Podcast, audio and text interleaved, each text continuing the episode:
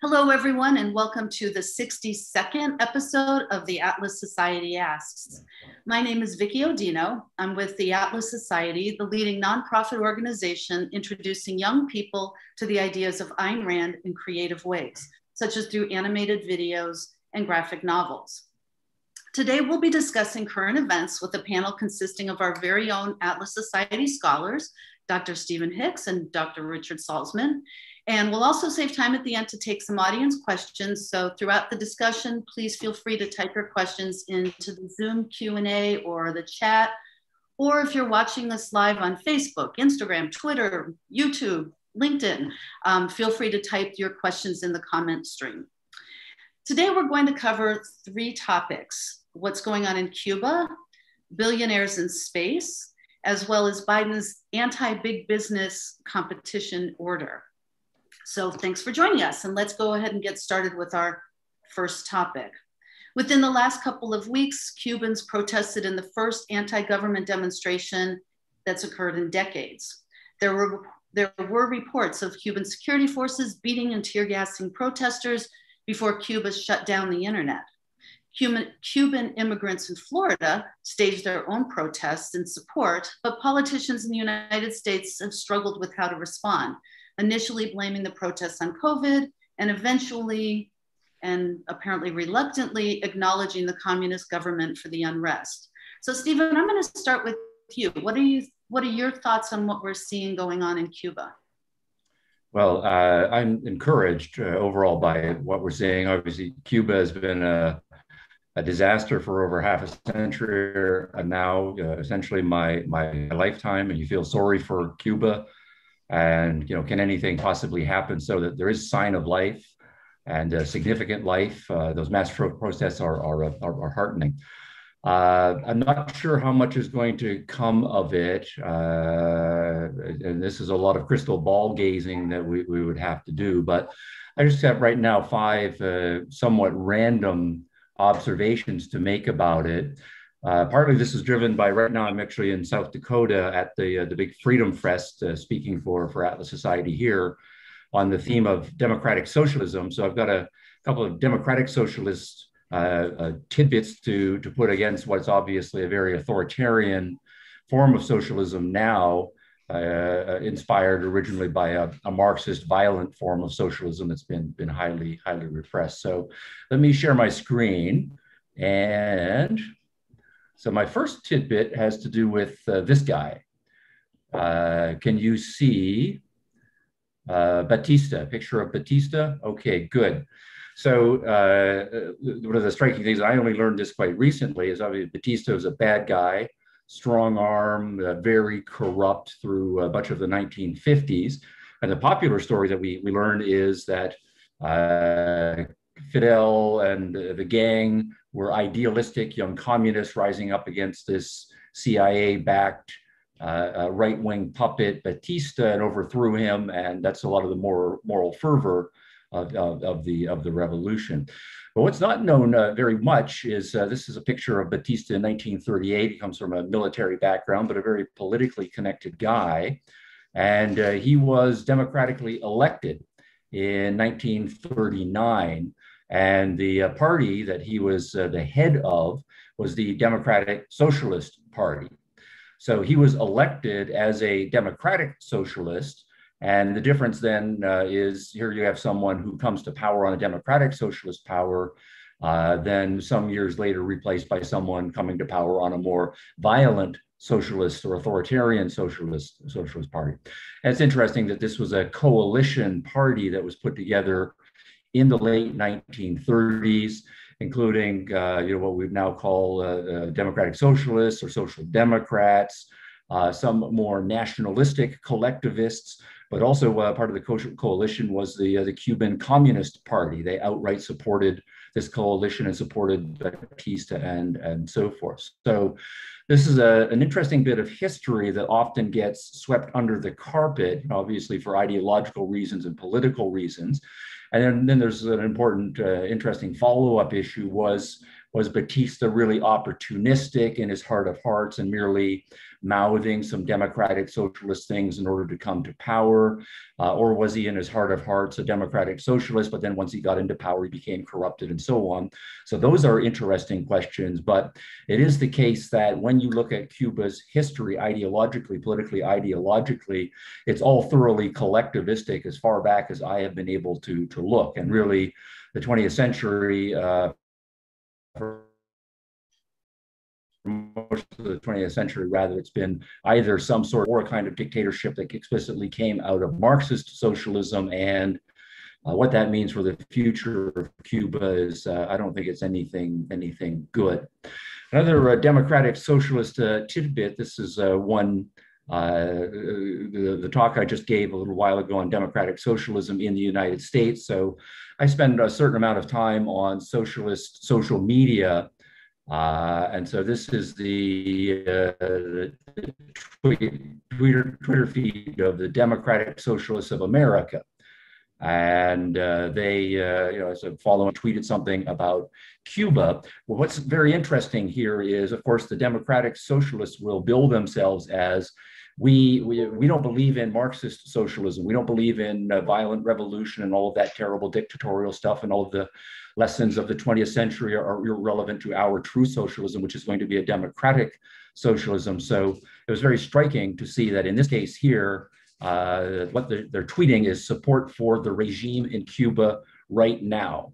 So you've got real people, real workers, real students, real ordinary people rising up, protesting, uh, protesting in the streets, and the so-called democratic socialists in in America are not on their side. They're on the side of the, uh, the dictatorial regime that's currently in, in power. So they're saying here the Democratic Socialist uh, Alliance stands with the Cuban people and their revolution. And the revolution means Fidel Castro, Che Guevara. That's the revolution. That's what they are supporting. And so they are against the people protesting on the street. And I think, again, that speaks to uh, uh, uh what's actually going on in the minds of many people who disingenuously call themselves democratic socialists. My next uh, uh, item here is, uh, this was one that was really cognitively dissonant uh, with respect to me. So uh, the current uh, Department of Homeland Security head, Biden appointee, is this fellow Mayorkas, Uh, getting up uh, as the head of, uh, of Homeland Security, saying to Cubans who are trying to, in some cases, get out of Cuba, come to the land of freedom, or what, uh, what we'd like to think of as the land of freedom, for freedom, for opportunity, and so on, saying explicitly to them, don't come to America. Right? Allow me to be clear. If you take to the sea, blah, blah, blah, do not attempt to enter the United States. So it's a very strong, you are not welcome here. And then part of the cognitive dissonance is that uh, Mayorkas himself was, as a young boy, brought to the United States by Cuban immigrants fleeing communist repression in, uh, in Cuba. So uh, even his own personal biography is not strong enough. Now, of course, he might be, uh, even though he's the head of Department of Homeland Security, he still might just be a mouthpiece for policy formed at a higher level. But nonetheless, uh, this does seem to be current American policy. Also, uh, just to, uh, to, broaden the point a little bit about uh, this kind of reaction from the US government administration and the very tepid reaction to freedom fighters in Hong Kong that we've seen over the course of the last couple of years. Uh, and then, of course, uh, uh, the, the anti-Mexican and, and, more broadly Central American people trying to come up uh, to, to make a new life for themselves in the United States. So it does seem that we uh, have lots of indicators pointing in the direction that uh, US political po policy on both parties is shifting away from being immigrant friendly, land of the free, send us your poor huddled masses. You know, we don't want Mexicans, we don't want Central Americans, we don't want Hong Kongers, we don't want Cubans. These are just three data points, but it uh, they all are pointing in the same direction. To me, is a little disturbing. One one final thought I have uh, is, let me stop the screen sharing here. Is uh, again, I don't know how this is going to play out but uh, you know either there could be significant changes or it could fail but there is a, a, you know a serious question even if it succeeds about uh, what our goals can and should be for Cuba, given that for pretty much close to a century now, they have no cultural history or cultural ethos of freedom, of entrepreneurship, of, uh, of responsible self-government. All of that's been destroyed for many generations now. So uh, my sense is that we have a, a kind of an inchoate dissatisfaction with whatever's going on right now. And I hope uh, that it goes well. I hope the current regime is ousted and or replaced, but my, my sense is that the best we can hope for, even with support from uh, the rest of the world, is uh, that Cuba becomes kind of another kind of just weakly or badly gunned Caribbean nation. So I'll stop on that point for now. Uh, before I go to Richard, can I just ask you a quick question, Stephen? Sure. What do you make of um, the difference in policy of um, what's going on in Texas regarding illegal immigrants coming over, and then this statement about Cubans absolutely do not come over? Yeah, well, the ones from uh, Texas are uh, more coming from conservatives, and this one is obviously coming from a not conservative source.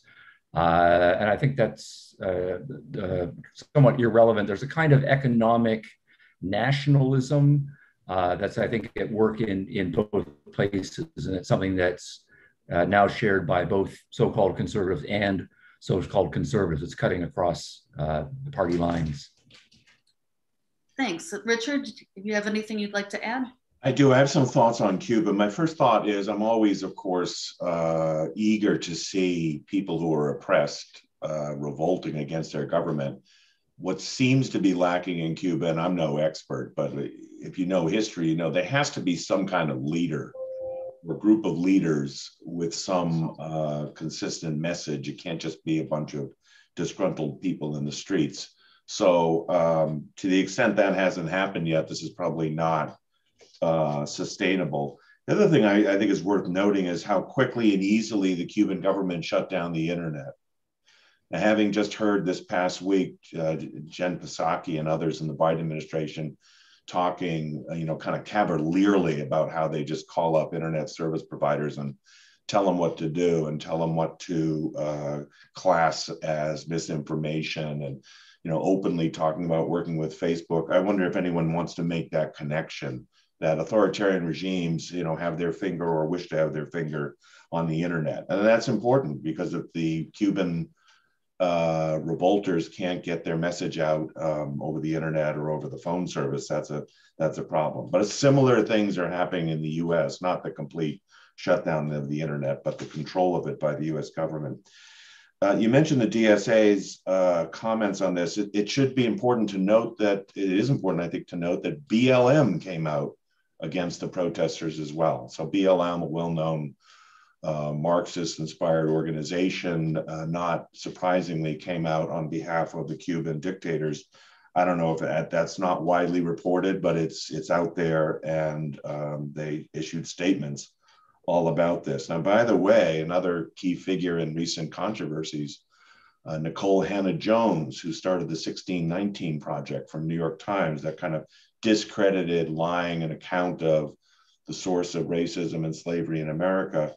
She was actually found to have been interviewed by Ezra Klein a couple of years ago, and he asked her if there was any kind of country she might point to. This isn't recent, this is a couple of years ago, but still, she was already famous for the 1619 Project. And Ezra Klein asked her, um, I think it's Axios, what country might you point to with, which has the kind of equity achievements you're looking for in the United States, namely equal results or close to equal results between blacks and whites? And she said Cuba. That's her role model, Nikole Hannah-Jones.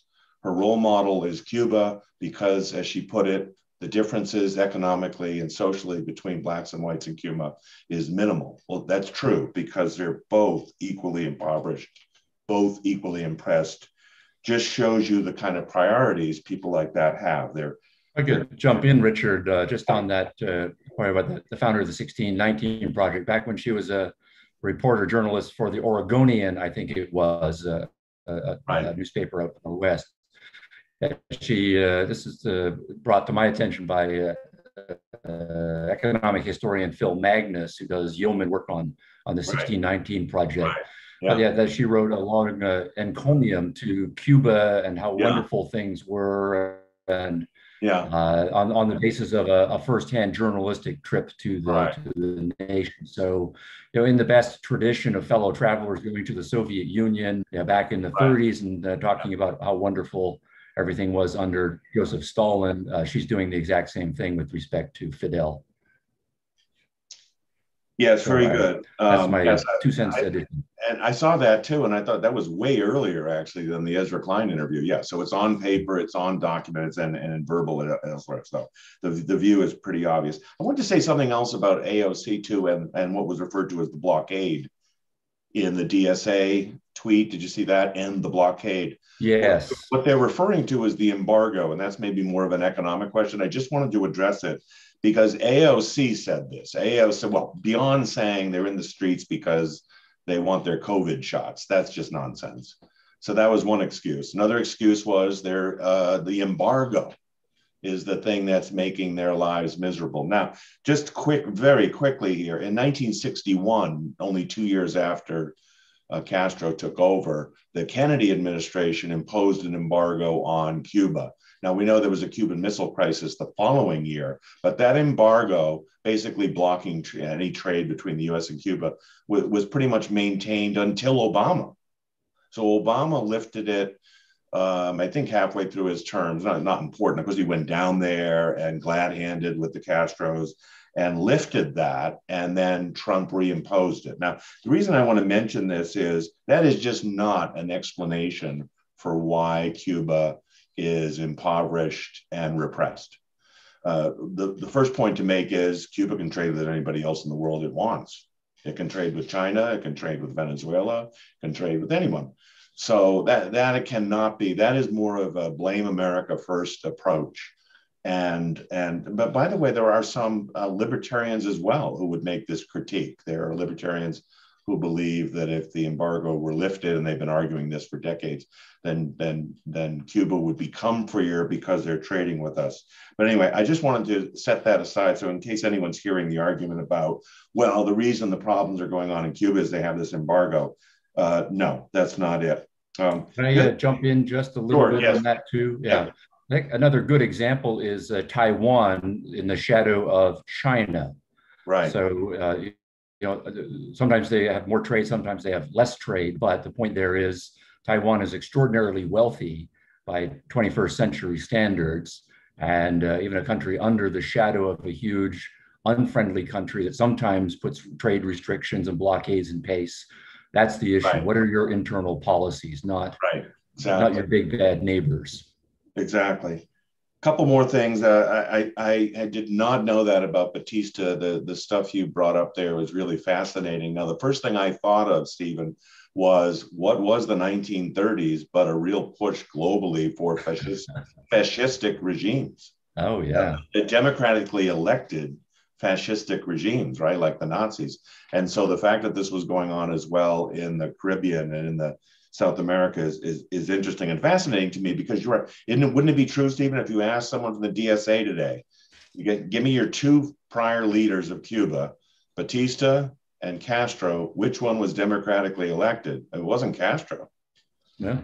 yeah. So, but they endorsed Castro, but not Batista. So, um, anyway, I just want to bring that out. Last thing I'll say is the Mayorkas quote is interesting also, because if you look at the reason he gives for not coming, he says, do not risk your life.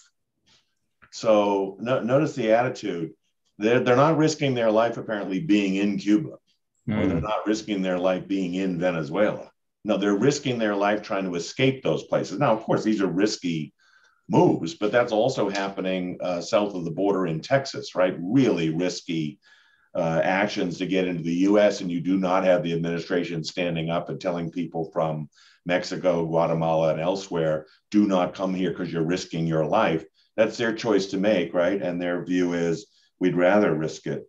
So those are just um, some of my comments. I, I actually heard the other day and looked into it. I couldn't believe it when I heard it. This is also interesting that Cuba's going on. Apparently, a large contingent of secret police from Cuba and part of the military is actually running Venezuela. Oh, yeah. So when um, Maduro purged some of his military guys, he was worried about the precariousness of his hold in that ter- terrible place. And the Cubans sent over assistance. So the assistance they sent over to Venezuela as they had some of their own military guys helping mm. Venezuela. So yeah. One more thing I'd like to just add on the uh, on the embargo point. This is the one that's just very shake my head irritating uh, to me about uh, socialists and apologists for for Cuba on this because on the issue of trade, the en- entire socialist argument for all of Latin America and basically the whole rest of the world is that capitalist trade is a bad thing. Yes. And yeah. the reason why in all of these poor nations we're so poor is that the capitalists are right. investing right. exploiting us and oppressing right. us and we don't have a chance to get rich because all the damn capitalists are exactly. are, immiserating it but then of course then they just uh, immediately do a 180 and say oh it's the kind of the lack of trade with with the capitalists and, uh, and, and we're not allowed to trade with them and that's why they're, poor so it might be an intelligence issue uh, for some socialists but a lot of them you know they're just going to use any argument they can. And, and it's it's excuse making.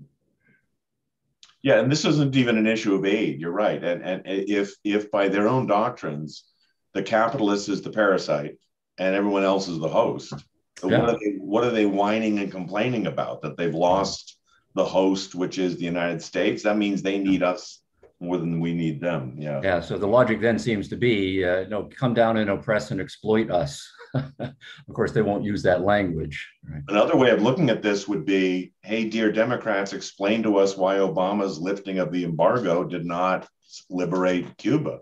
Sure. Yeah. I mean, why are they complaining literally three or four years later? It can't really be because Trump reimposed it. Where was the loosening?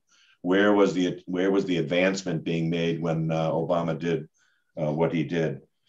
Um, yeah, that's all I have on Cuba. I, I mean, again, I hope, I assume you do, Stephen. I, I mean, I hope something happens, but it's more um, anarchical down there than anything. I mean, among the re- revolters, not the oppressors. Uh, yeah, I think it's, I think it's in, inchoate. Um, you know, in my, my heart of hearts, I think what Obama did was the right decision. I don't have full information on that, but I do like the business brings reform thesis, you know, to the uh-huh. extent that there are windows open, yeah. Uh, then it becomes easier for uh, people to get out of there if they want to, more easy for aid to flow in, more exposure to healthier governance models from outside the world. So, um, uh, so you know, thumbs up to Obama on that, uh, that baby step at least. Good. I really appreciate that. Thank you. What a great informational discussion. I really hmm. appreciate that. And remember, if anybody has any questions on um, Cuba for Stephen or Richard, please type those in. We'll get to those at the end. But I want to move on to the next topic. And for the next topic, we want to acknowledge billionaires in space. Earlier, Richard Branson was the first, and then only days later, Jeff, Jeff Bezos became the second private citizen to successfully launch their rockets to space, bringing them one step closer to commercial space travel. While some celebrate this incredible feat, others are not so complimentary. So, Richard, I'll start with you. What are your thoughts on this huge achievement? Yeah, I don't have a lot on this, but uh, two or three points. One, I think it's a very nice, wonderful encouraging, uplifting development. I mean, the three really involved in this are Elon Musk, who has SpaceX as well as Tesla, and Bezos uh, with is it called Blue Horizon, I think, and then um, um, who am I missing? Oh, Branson, of course. I watched the Branson performance uh, two straight hours. It was very uplifting. It was very uh, inspiring. Now, I, I, this is part of a trend, as you know, of what might be called the privatization uh, and commercialization of space, and that's a good sign as well. It shouldn't be uh, run by the government. I, I, don't mind the government through NASA being somewhat involved, but um, when they started defunding uh, NASA and losing kind of ideas after the shuttle was shut down, um, they, to their credit, um, NASA did start working with private sector to do this. Now they're they're they, these guys are so creative and so iconoclastic, you can see why they would be ones who would want to be pushing it. But I also like the fact that all three of them basically have other businesses. It's not like this is a dilettante type thing. It's not like this is just like vacationing. They've all mm-hmm. built other businesses, so they're substantial people. We can we can uh, dispute a little bit whether there's subsidies helping some of them. We can dispute some of their politics, but I don't think that's relevant to this case. So now on the negative side, not my negative side, but to hear some of the commentary, uh, it was it was somewhat disturbing to see the kind of standard thing you would get. Uh, uh, these are just billionaires with their playthings.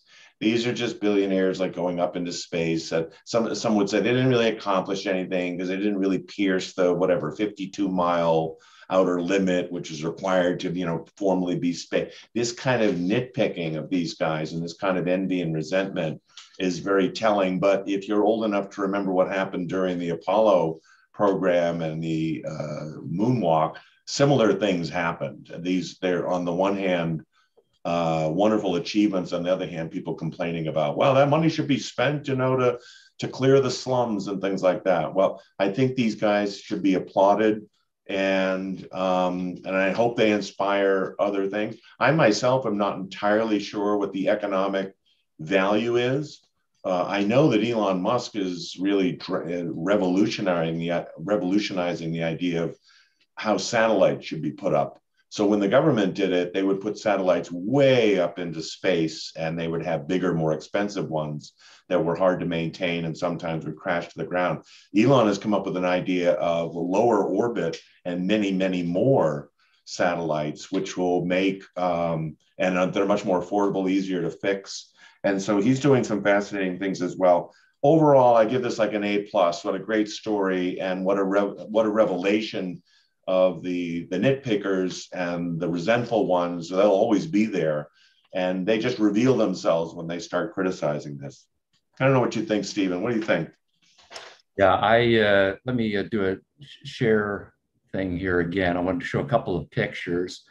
Now i second entirely the uh, richard's remarks about the inspirational nature of this. It really is a, an amazing technological achievement but the thing I, I, I, I, like the most about it is the idea of the American dream, or not also the British dream, but it really should be the, the, the global dream for any kid that you can yeah, be inspired. And all three of these guys, it's the same story. You know, they were eight year old kids looking up yeah. at the sky yeah. and saying, you know, their dads or their moms or someone pointed out, you know, that's that's Mars, right? And that's uh, and they get inspired and they say, wow, I want I want to go there and then they are very creative they make a lot of money and then they uh, they start these businesses and they make their their space dream happen. That's incredibly inspiring and i hope uh, you know there's now about 2 billion uh, people under the age of 16 i think around the world that a significant number of them are inspired so that they, they can they, they can make their dreams. You know it's a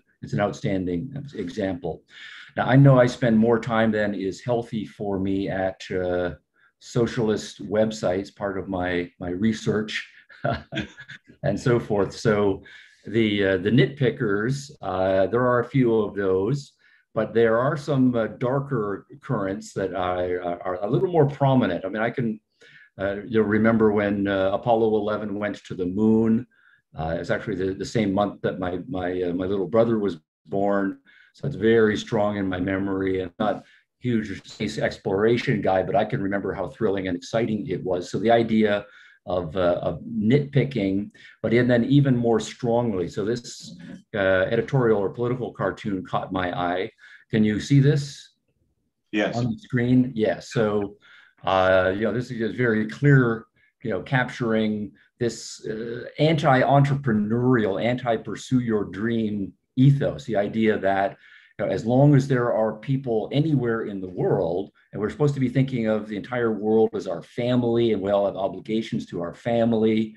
So if you have a little bit more money, first you should uh, give that money to anybody's need anywhere out in the world, and otherwise you're just an immoral, bad person. So in some sense, they're uh, you know they're throwing money that's going to get blown up, but they've despoiled the the environment totally in order to get it. And there's their brothers and sisters and the rest of the animal species you know, within plain sight in view and how callous and cold-hearted they are to be to be doing. So this is a huge part of the, the mindset that we are up against. Uh, we celebrate entrepreneurship. They don't have that model at all. Wealth creation, dream pursuing is a very much uh, communal, uh, despairing for anybody who uh, uh, has a problem anywhere in the world in the sense that one really should set aside one's dreams in order to cater to anybody anybody's needs. So I don't even think it's a it's a it's a benevolence uh, or a misplaced benevolence. There's a real malevolence here. I think uh, they're using the poor people and then the people who are in a, in a, difficult situation as a way of attacking people who have actually gone out and accomplished something with respect to their dreams. And I'm not going to show any of these pictures, but I think one step further down the rung of uh, immorality is large number of cartoons and wishful thinking, uh, you know, that they, they hope the rockets explode uh, once they get up into, into space. Wouldn't that be good? Uh, uh, so in, in, effect, explicitly wishing for the death of uh, these people. Uh, there's a lot of sickness that's out there. Now, I'm mentioning this not to, to dwell on it. This really is an awesome achievement. I think majority of people in the world have the healthy response to it, but I do think we have more envy, more resentment, more uh, politicized collectivism out there in the demographics now than we did a generation ago. So it's a it's a real moral fight that we have on on our hands, and of course, uh, objectivism is all about that moral fight. This may seem completely disconnected, but I think I find a parallel of the resentment toward these guys, Stephen, and Trump. And it goes like this Trump uh, was independently wealthy. He financed his own campaign. He didn't have to get contributions from anybody. Therefore, he could throw off the cronyist argument, right? That which is totally surrounding Biden, right? The corruption of Biden and all the money that's been given to him. And, and, and so I think there's a resentment similar to what's being held against these three uh, space guys, namely, wow, it's really terrible that they have so much wealth, they can do whatever they want. Mm including run for president and not have to go through the system, not have to go through NASA, not have to go through the DNC or the RNC, you know, mm. and whatever is causing that, and we that's a whole different discussion. The left would call it plutocracy, rule by the wealthy, right? And now here, rule of space by the wealthy.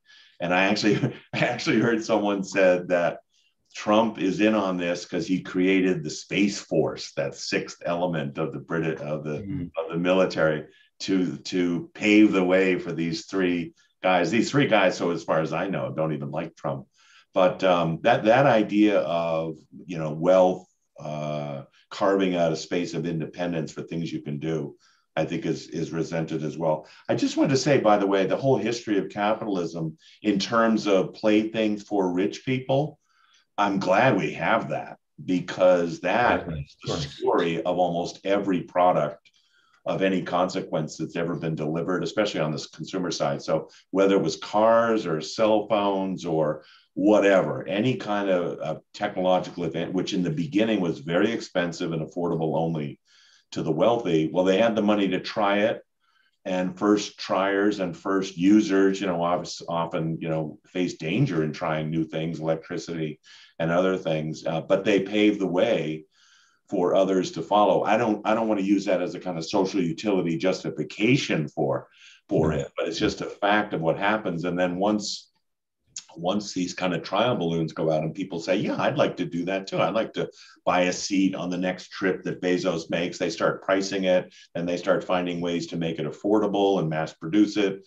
I don't know if that'll happen here, but that's another thing to keep in mind. All the great products we have of any technological, it started out very expensive and the playthings, the toys of, of the wealthy.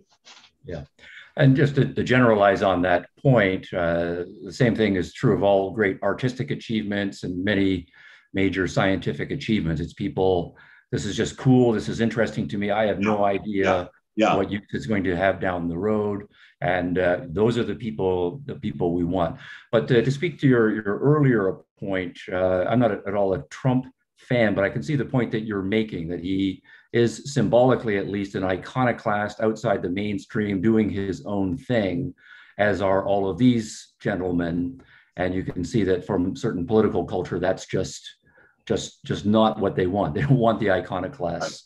You, you will be assimilated to the system. Right. right. That's what right. we want. Right. Well done. Well, one of my favorite, you showed that cartoon, and one of my favorite cartoons from this is have you seen that picture of the Wright brothers, the first flight? Mm. Um, oh, yeah.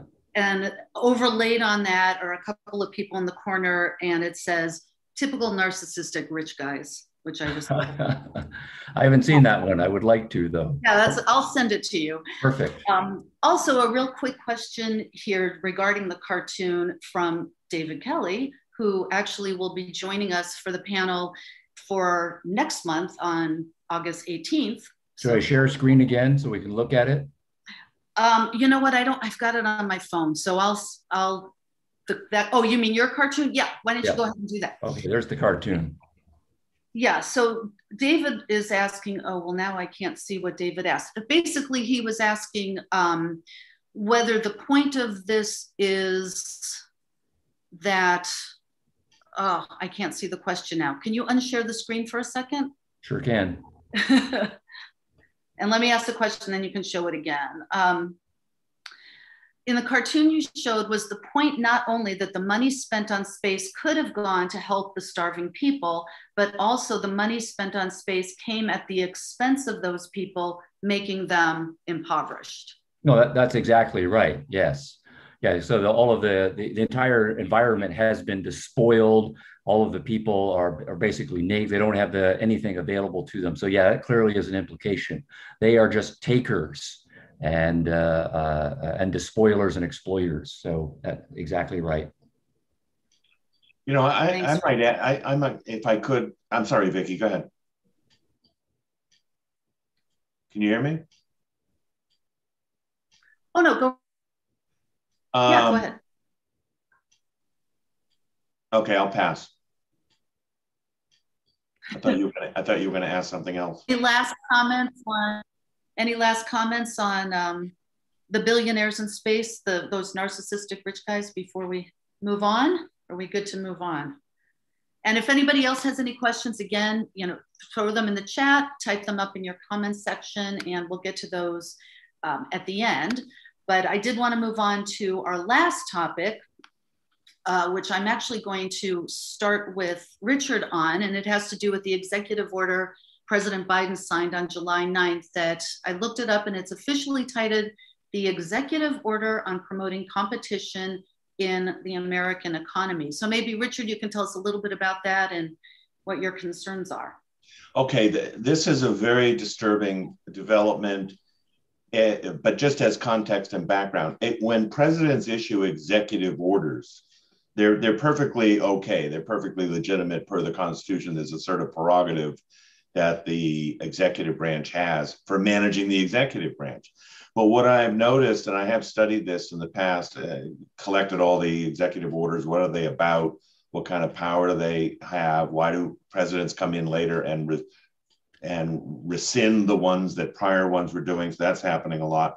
If you remember when uh, Biden just when got in, like remember the first day, there was just like piles of executive orders on his desk. He was just signing one after another. So just visually, you see this kind of thing going on now. That's what they spend the first week doing. And so it sounds dictatorial. It sounds like decrees are being issued, right? And in a way, that's exactly what they are. They called EOs, they're called executive orders. But the pattern I've seen is EOs used to be, and I'll call them EOs, sorry about that, Washington talk. EOs used to be rare, brief, and procedural. Uh, they were issued, you know, to get something done in the executive branch, some bottleneck somewhere. Um, and so they weren't all that substantial. Nobody could name them, nobody could remember them. But over the last decade or so, starting with Obama, actually, they've become uh, not rare but frequent um, and not brief but long, and not just procedural but substantial. And remember, Obama was famous for saying, well, if the Congress isn't going to pass what I want, I do have a pen and a phone. What did he mean by that? I'll just write an executive order. And now it's verging on legislation in the sense of passing rules and passing mandates um, that aren't strictly procedural. Well, I get I say all that because I have never seen an executive order that is so egregious in those regards than this one. Uh, even any prior ones Biden issued, and he has issued a lot in six months. This one, it's not just the page numbers, but just saying this one is 16 pages long. I mean, they're typically a page or two pages. This is 16 pages long. It refers to 17 different government agencies that must do this and that according to the Biden administration. It particularly targets what they call big tech, big pharma, and big ag. Big ag means big agriculture. So they're targeting large tech companies, large pharma companies, and ag. They claim they're trying to. Uh, uh, they claim they're trying to control price inflation. Well, the price inflation, of course, is being caused by the Federal Reserve and, uh, and the Treasury and so that alone is disturbing that the idea that they think inflation's to be fought by imposing what amounts to price controls or trust busting on these groups. I've never heard a breakup of big ag before that has to do with the food supply. You might want to worry about that if you know anything about what Venezuela has done to its food supply. So I, I, I, read this thing cover to cover so you didn't have to. And I can only tell you that basically what it does is turbocharge the antitrust laws. Now, again, a little context. For objectivists, the antitrust laws are the devil. The antitrust laws themselves, even when not fully enforced, are such a hash of arbitrary and contradictory dictum that really the question over the last uh, 130 years since they were first adopted in 1890 was an issue of how uh, much they'd be enforced. Because if these laws were fully enforced, every business would be shut down. That's how much power the antitrust agencies have. So then it becomes an issue of selective enforcement, which is another example of arbitrary law, which is non objective law.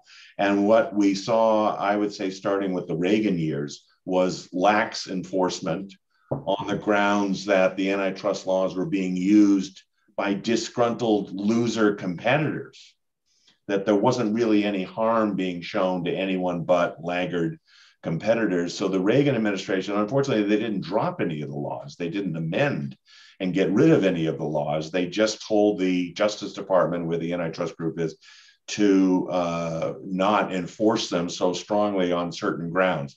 Biden is reacting against all that in the in the executive order he says not just i'm reversing what trump did he says i'm reversing 30 years of lack of enforcement of antitrust laws.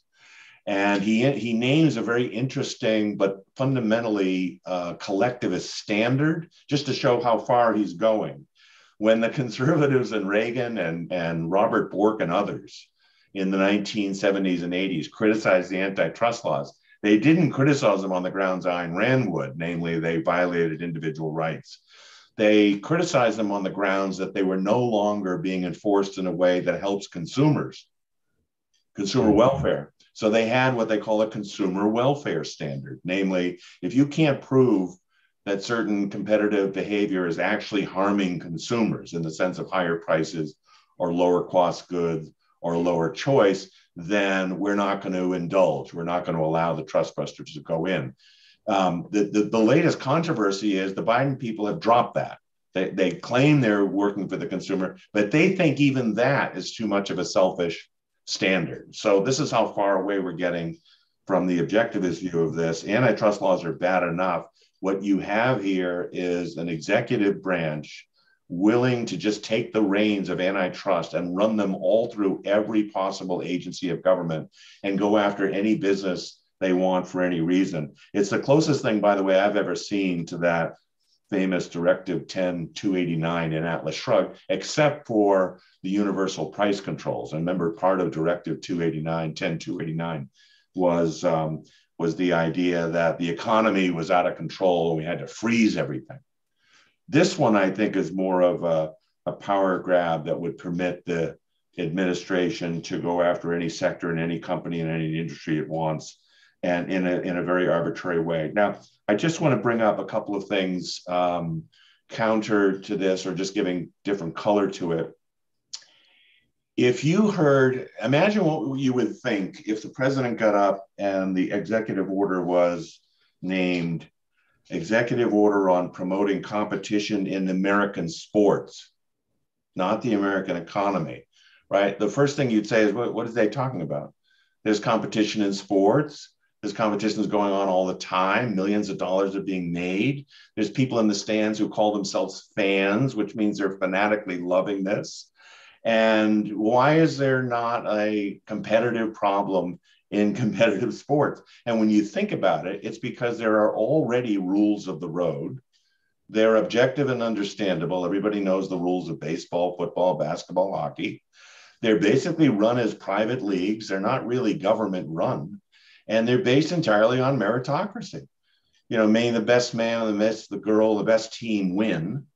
And so there's competition and nobody complains about it. And I think this is an indication of how wrong this is that the problems that Biden is identifying, which are actually real problems, say a lack of innovation, he said at one point, although that's not entirely clear, higher prices, uh, a, a less mobile workforce, um, those things are all due to government interventions. They're not due to capitalism.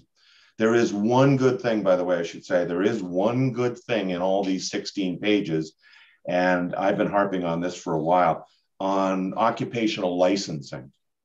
Increasingly, I think it's something like a third of the jobs out there now, you need to go to the government and get a license. Permission in effect. And, and it's not just it's not just administrative like that. Sometimes you have to go take courses.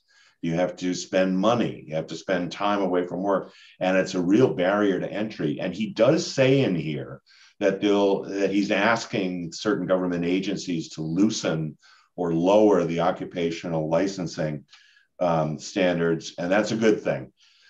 Um, he only says certain so i don't know how sweeping it'll be but um, let me just finish with i know we're running out of time just a little flavor of how he talks about this. Um, this is from his press conference where he's introducing the executive order. So Biden says, quote, think of this and think if you agree on this, quote, the heart of American capitalism is a simple idea, open and fair competition, where companies that want your business have to go out and offer better prices, services, new ideas, new product.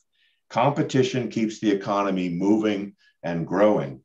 Fair competition notice that suggests there's unfair competition somewhere, is why capitalism has been the world's greatest force for prosperity and growth. Then he says, I'm a proud capitalist.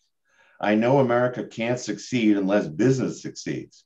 But capitalism without competition isn't capitalism, it's exploitation. Instead of companies competing for consumers, we now have companies consuming competitors unquote. Very clever, very clever wording there. I have to give credit to the, the speechwriters there. But a couple things fair competition, what does that mean? Versus unfair competition. We should be stressing free and open trade. And that is really the essence of why America has become wealthy and, and why it became wealthier when the antitrust laws didn't exist. So um, this is an important point. It's made by, by the way, a lot and trenchantly by Ayn Rand in her essay, um, America's Persecuted Minority, Big Business.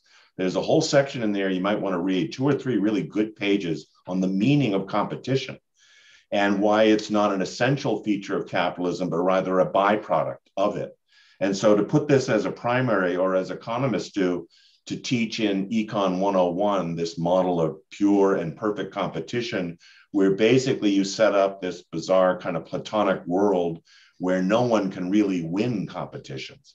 They're, they're, they're modeled in such a way that if they have any quote unquote market power, if they have any power to, to set their prices or even advertise, advertising is considered a market imperfection by this model. That is what's driving this kind of egalitarian approach that, that everyone starts the same and ends the same. That's what the perfect competition model actually demands. Um, that, that's driving this a lot and and now the, also the hyperbolic discussion of capitalism without competition. I mean, the idea that the American economy has no competition is just laughable. It's bizarre, and it's it's perfectly easy, of course, for the government on its own, without calling up any business, to get rid of its own monopoly in schools. It monopolizes the school system. There's no competition or not enough of it in the schools. Why isn't it doing something about that? It's actually shutting down school choice. Same thing with health insurance. The government blocks mm-hmm. buying of health insurance. First class mail is an obvious one. Pensions, I would go so far as to say money and banking, but that's even more radical.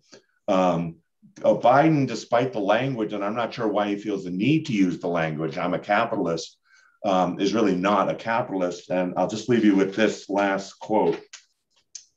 A year ago, literally, I don't know if he picked the date, but on July 9th, 2020, not July 9th, 2021, he said this quote, it's way past time we put an end to the era of shareholder capitalism. The idea that the only responsibility a corporation has is with its shareholders. That's simply not true. It's an absolute farce. They have responsibility to their workers, their community, their country. It's not a new or radical notion. These are basic values and principles that help build the nation in the first place, unquote. So he's in this tradition of stakeholder, not shareholder capitalism. And I, my view has been that shareholder capitalism is a redundancy. That's the only real capitalism there is. And stakeholder, stakeholder capitalism is a oxymoron. And I think the reason uh, to way to untangle this is the reason he's saying I'm a capitalist, and, and Liz Warren has done the same thing. Senator Warren, she has said the same thing. Their view is as long as they don't advocate public ownership of the means of production, the typical socialist definition, then they're capitalists. But actually, what they're advocating is private ownership and government control, private ownership of the means of production. They're not going to nationalize anything, but this kind of directive is basically nationalizing ubiquitously the decision making of business, which is the fascistic model. To be fair, not to, to get hyperbolic about it, but that combination is what fascism is. Capitalism is private ownership and private control. Socialism is public ownership and public control. Fascism is this hybrid, and, and that's what this order uh, represents. How, how far it will be applied, I, am not sure, but it's really ominous, and um, I'll leave it at that. A couple of quick points. So uh, I do want to have some time for questions as well. Uh, so I'll just of sketch the last uh, 30 years. It strikes me that we're kind of at a cultural tipping point that some trends are are, are becoming normalized. So hmm.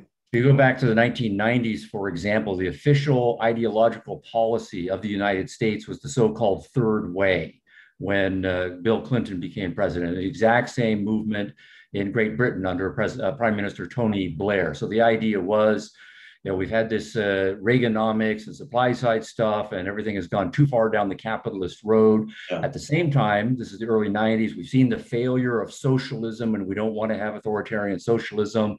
So we are announcing, and it was, you know, big fanfare, yeah. marketing, public relations, Madison Avenue, the third way.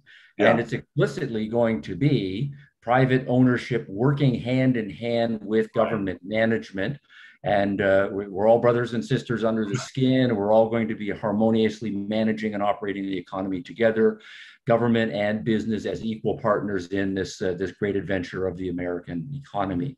Now, how much of that was uh, you know genuine? How much uh, cover story and so on? But that's no longer the official ideology. And what has happened is you know, just a potted history here is uh, you know bailouts.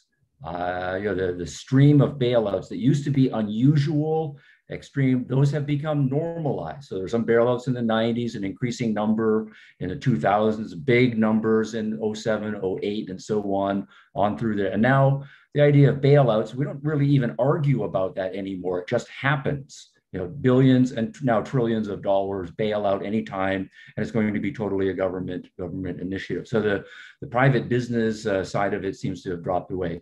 Richard's mentioning the executive orders, the same trend line uh, over the course of 90s, 2000s, 2010. And so now, you know, some people are grumbling about the executive orders and so on, but again, it's normalized. Of course, the president or the, yeah, the president comes in and just you know does whatever he wants. So we've gone away from entirely even that mixed economy, third way interventionist model to the really the president is the chief executive uh, uh, officer, not of the government, but of, of, the whole economy.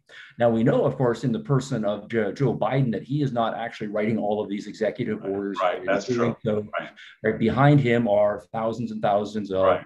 government workers and unelected bureaucrats bureaucrats at various kinds of agencies, and he is the uh, the mouthpiece and spokesman and the, and the moving pen for it. So we now have an unelected bureaucracy running the show, and we have normalized the government can basically do what it wants with the economy. That's a big cultural shift over 25 years.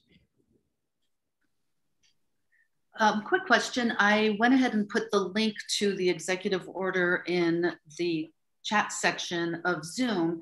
Um, but Mark Shoup did ask if there's a particular section, since it is 16 pages, if you don't have this at the tip of your fingers, it's fine. He can dig through it. Um, but a particular section that reverses the consumer protection standard. No, it's spring. No, uh, that standard is sprinkled throughout, and there's mentions of it. Got it. So really you need to kind of read through the whole thing to get the comprehensive understanding of, of what this is all about, huh? There's a, there's a shorter version called the fact sheet of the order. You know, you know the executive orders are getting too long when they have summary sheets of the executive orders, but you can look at that too. If you just search the internet for fact sheet on Biden executive order, that one's a little shorter. The first one's more legalese. I'm sure it's shorter, but see, now I'm such a skeptic. I've taught summary long enough that I don't know that I even trust the fact sheets to summarize. Well, yeah. so there's by, by, by the way, they they borrowed something from Trump called the whole of government model. I don't know if you remember that phrase. First time I ever heard the phrase was from uh, Pence. So he put Pence in charge of the response to COVID and Pence came out one day and said, We have a whole of government. That's what WHO, not HO. WHO, whole of government. And the idea was every agency, all hands on deck. We're all going to tell you what to do. We're going to blanket the economy with this COVID reaction. And the Biden people use the same language. We're going to use a whole of government approach to promote competition. Uh, so that alone, I mean, even the language of the totalitarian approach, whole government, but it's just called whole government. Maybe they should call it wholesome government, but but that's what they mean by whole government. They don't mean one or two agencies are going to work on this. They mean the, the every possible agency and department you can find will be on the case. Well, I hate to say this because we're already at the top of the hour. There have been questions, and this has happened in the past, that really are not on topic, and even questions about um, trying to reach Stephen or Richard. And definitely go to the Atlas Society website, www.atlassociety.org, and there's a contact link there. And if anybody has any idea, ideas of things that they really would like to hear about in one of these um, panels, send that out. That will come directly to me and we can incorporate that in the future. And also I can forward any emails to either Stephen or Richard as appropriate as well. So um, please feel free to do that. I just wanted to mention that as well. But we have got to the top of the hour, so I think we probably need to wrap this up. I want to thank everybody for joining us today. And again, I'm Vickie Oddino. And if you enjoyed this video or any of our other materials, please consider making a tax deductible donation at that same um, website, atlassociety.org. And then also please turn in next week when Mustafa Akyol, who is the author of Reopening Muslim Minds or Return to Reason, Freedom, and Tolerance will be our guest for the next episode of the Atlas Society Asks. And I hope everybody has a great rest of the day and a great rest of the week. And we'll see. Vickie, Vickie can I can I make one more plug, Vickie? Absolutely. Go right tomorrow, ahead. Tomorrow night at oh no, I'm pretty sure it's 8 p.m. Eastern time. Another morals and markets on big tech. So the discussion, discussion will be somewhat similar to the, the co- competition issue on big tech. Absolutely. So and where can people um, find that? So if you go to the Atlas Society website under events, it has Morals and Markets, which is a monthly uh, on Thursday nights. Fantastic. pretty much under events, I think. Okay, great. Thank you. Okay. All right. And Thank you. Enjoy Freedom Fest and yes. Uh, enjoy Freedom Fest, Stephen. Will do, yes. You also. Yeah, getting back over as soon as this is done. All right, thanks. That was good content. Uh, yeah, enjoyed it much.